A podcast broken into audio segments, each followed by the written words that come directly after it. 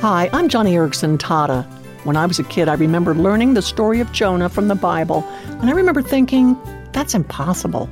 How anyone could live, really live, for 3 whole days inside a whale? Down, down Jonah went, down to the sea, down into the water, into the whale, down into his belly, in even the deepest part of his belly. Lying there with seaweed wrapped around him. Maybe there have been times when you felt like Jonah. In the middle of a painful trial, you think, I'm going down. Oh God, I cannot live this way. It's impossible.